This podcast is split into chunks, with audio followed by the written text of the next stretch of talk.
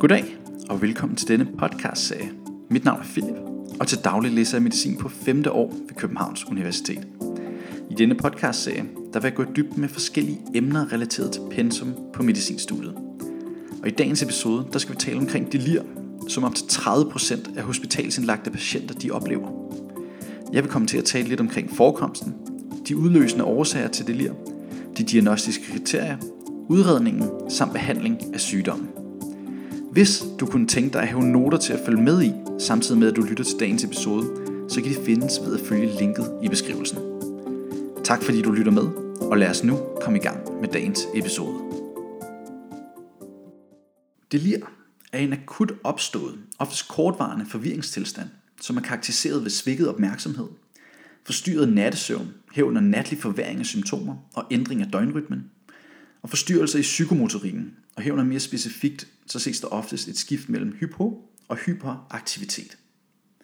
Delir det optræder hos ca. 10-30% af hospitalsindlagte patienter, og det er oftest blandt de ældre patienter, som samtidig lider af andre somatiske sygdomme, at delir det forekommer. Men hvad er de vigtigste udløsende årsager til delir? Generelt så kan stort set alt somatisk sygdom forårsage delir. Det kan blandt andet være infektioner, herunder urinvejsinfektioner eller pneumoni. Det kan være elektrolytforstyrrelser og vitaminmangel, herunder vitamin B-mangel for eksempel. Det kan være medicin og giftstoffer, herunder benzodiazepiner, antikolinærika eller alkohol. Og så kan det være postoperativt, hvor patienten oplever smerte, eller patienten er immobiliseret, det vil sige sengeliggende, eller at der forekommer hypoxi i forskellige væv.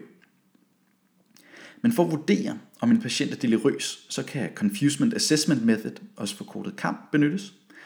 Det er et hurtigt screeningsværktøj, bestående af 4 spørgsmål, og jeg har faktisk vedhæftet et udskrift af den i bilaget af noterne, der er tilknyttet til dagens episode. Ellers så er der også opstillet diagnostiske kriterier i ICD-10 guidelines, og de omfatter 5 punkter. Punkt A, der er der tale om bevidsthedsuklarhed, som i form af nedsat opfattelse af omgivelser og svækket opmærksomhed. Under punkt B, så er der tale om kognitive forstyrrelser, og herunder svækkelse af korttidshukommelsen, samtidig med, at der er en relativt velbevaret langtidshukommelse. Så skal der også være tale om desorientering i tid og sted. Under punkt C, så er der tale om psykomotorisk forstyrrelse, hvor mere end en af de følgende skal være opfyldte. Punkt 1, det er, at der skal være hurtig skift fra hypo til hyperaktivitet. Der skal være øget reaktionstid. Der skal være øget eller nedsat talestrøm. Og så skal der være en tendens til sammenfaren. Punkt D, den beskriver, at der skal være forstyrret nattesøvn, og punkt E beskriver, at der skal være et akut indsættende eller et fluktuerende forløb. Og de her diagnostiske kriterier, de kan også huskes ved hjælp af huskereglen SAVN med 2 V'er, som jeg vil gennemgå nu. S'et, det står for svingende psykomotorisk forløb med uro og aggressiv adfærd. L'et, det står for akut indsættende. Det ene V, eller det første V, det står for vågenhed. Herunder der er, altså, at patienten er bevidsthedsforstyrret med svækket opmærksomhed. Det andet V, det står for vrøvl.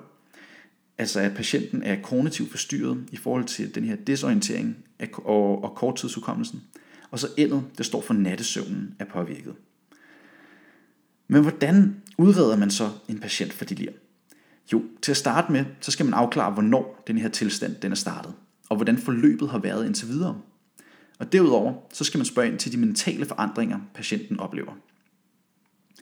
Da delir det opstår forholdsvis akut, så er det ekstremt vigtigt at undersøge den tilgrundliggende årsag, og herunder udelukke mere akutte sygdomme samt andre årsager. Af parakliniske tests, så laver man blandt andet en lumbalpunktur. Det gør man for at udelukke intrakranielle infektioner. Man laver en apunktur, for eksempel for at udelukke hjerte-lungesygdomme og hypoxi. Så tager man blodsukkerniveauet, for eksempel for at udelukke hypoglykemi hos diabetespatienter i insulinbehandling. Så tager man en urinstiks for at undersøge for UVI. Man tager et røntgen af thorax for at undersøge for pneumoni. Så gennemgår man patientens medicinliste, og så kigger man, om der er for nyligt er opstartet ny medicin. Og så kan man eventuelt tage en CT-scanning af cerebrum for at udelukke intrakraniel lidelse. Men delir, det er ofte ikke helt let at detektere. Og der er også flere differentialdiagnoser, der ligger tæt opad, og det er for eksempel demens, som dog har en langsommere udvikling og samtidig også en kronisk tilstand. Og så er der depression. I det tilfælde, der har patienten dog en større følelse af håbløshed og mindre værd. Så er der psykose, som adskiller sig fra delir ved at starte langsommere. Og til slut så er der delirium tremens, som er en alkoholabstinensdelir. Men hvad er så relevant i forhold til behandlingen af delir? Jo, sufficient behandling af delir er vigtigt, da delir i sig selv belaster hjernen og ikke mindst kredsløbet i en rigtig stor grad. Faktisk så stor, at det kan være livstruende. Derfor så er det vigtigt at behandle korrekt og i tide. Og behandlingen den opdeles i 3 dele. Den første det er, at man skal fjerne de tilgrundliggende årsager. Den anden det er den non-farmakologiske behandling. Og den sidste det er den symptomatiske behandling. Hvis vi gennemgår nogle af de ting, man udfører under punkt 1, så er det for eksempel sanering af ikke livsnødvendig medicin. Det vil sige, at man seponerer simpelthen den medicin, der er unødvendig. Samtidig så skal man behandle den identificerede årsag, som man fandt under udredningen ved hjælp af de parakliniske undersøgelser. Ved punkt 2, så den non-farmakologiske behandling, så skal man forsøge at genetablere søvn og døgnrytmen hos patienten. Så skal man sørge for god observation af patienten og i forhold til bevidsthedsniveauet, og det kan man gøre for eksempel ved at have en fast vagt hos patienten, en fadelvagt, som kan observere patienten. Så skal man forsøge at mindske sansestimuli. Det kan man gøre ved, at patienten ligger på enestue, men hvis man begrænser antallet af IV-adgange og antallet af besøgende hos patienten. Og så skal man forbedre orienteringen. Det kan man gøre ved at have en synlig kalender og et ur på stuen. Man kan øge belysningen på stuen og f.eks. sørge for, at høreapparater og briller osv. fungerer, og patienten har adgang til disse. Så er der den symptomatiske behandling, og også den farmakologiske. Man kan behandle med lavdosis antipsykotika, herunder haloperidol eller risperidon. Og det gives til patienten, hvis den her delirtilstand den udvikler sig, og patienten for eksempel seponerer, dræn osv., på trods af, at den tidligere nævnte behandling, den non-farmakologiske og den anden, er givet. Man skal dog være meget opmærksom på hurtigt at udtrappe den her behandling med antipsykotika, fordi der er bivirkninger fra den.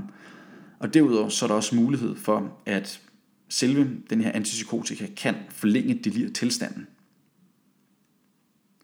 Hvordan er forløbet så? Jo, forløbet af delir, den tilstand med patienten er i, den afhænger af, hvor hurtigt man identificerer og behandler den tilgrundliggende årsag. Varigheden, den er oftest fra få dage til få uger. Patienten vil oftest opleve amnesi i forhold til dele af forløbet, det vil sige, at de ikke helt kan huske alting. Men mange vil dog til trods for det stadig huske den ubehagelige angst samt de hallucinationer, som de oplevede under indlæggelsen. Forløbet med delir det efterfølges ofte af kognitive deficits, og det her det er mere i form af koncentrations- og hukommelsesbesvær. Det var sådan set alt for den her episode omkring delir.